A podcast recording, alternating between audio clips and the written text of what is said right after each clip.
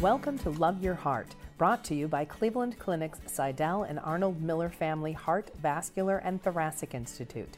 These podcasts will help you learn more about your heart, thoracic, and vascular systems, ways to stay healthy, and information about diseases and treatment options. Enjoy. My name is Julia Zumpano. I'm a registered dietitian with the Department of Preventive Cardiology at the Cleveland Clinic. Often I get the question as to whether or not a vegetarian diet is healthy for you and how to begin down that journey. Vegetarian diets generally include um, mainly meatless products, so abstaining from any kind of meat, uh, whether it be beef, pork, veal, lamb, chicken, or turkey, as well as um, in some cases dairy products and eggs. Uh, vegetarian diet can be a loose term um, oftentimes, people choose um, certain foods that come from animal products that they choose to abstain from and may include others. Vegetarian diets have been shown to be very he- healthy. Um, they generally are lower in saturated fat than traditional um, unrestricted diets, and they do tend to be a little higher in fiber when followed properly.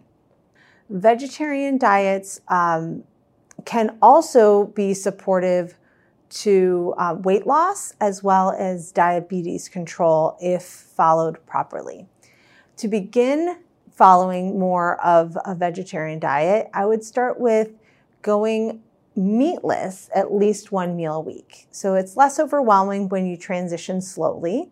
So look at one at least one meal a week and try to make that meal without any meat and you can start to still have like a little bit of eggs and dairy if that's an easier transition but then start to maybe double cook those meals. So then you're having two meatless meals that week and then start to expand upon that slowly.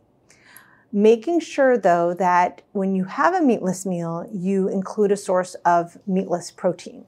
So that could be um, beans or legumes uh, lentils it could be tofu. Uh, it could be a, a bean based burger.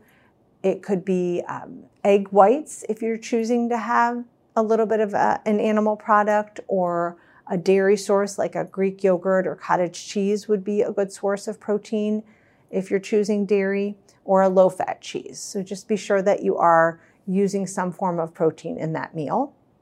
And vegetables are also very important on a vegetarian diet and all diets. Um, vegetarian ve- vegetables provide an ample amount of vitamins, minerals, fiber. They're very low in calories, um, and they really can help add more flavor and variety to meals and um, give you really the the most amount of nutrition um, with uh, with no negative effects at all.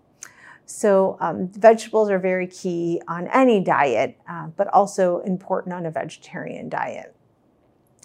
So, starting from just incorporating one meatless meal, then we continue to progress from there and um, see where what level you're comfortable at. If you want to just include meat for special occasions, that can also be a very healthy way of looking at things. So, it um, it you don't necessarily need to avoid um, an entire food group completely, but you can instill eating more meatless meals, which can help ease some of the anxiety and stress around um, going fully vegetarian, but still incorporating the habits and the benefits of a vegetarian diet. Thank you for listening. We hope you enjoyed the podcast. We welcome your comments and feedback. Please contact us at heart at ccf.org. Like what you heard? Subscribe wherever you get your podcasts or listen at clevelandclinic.org slash loveyourheart podcast.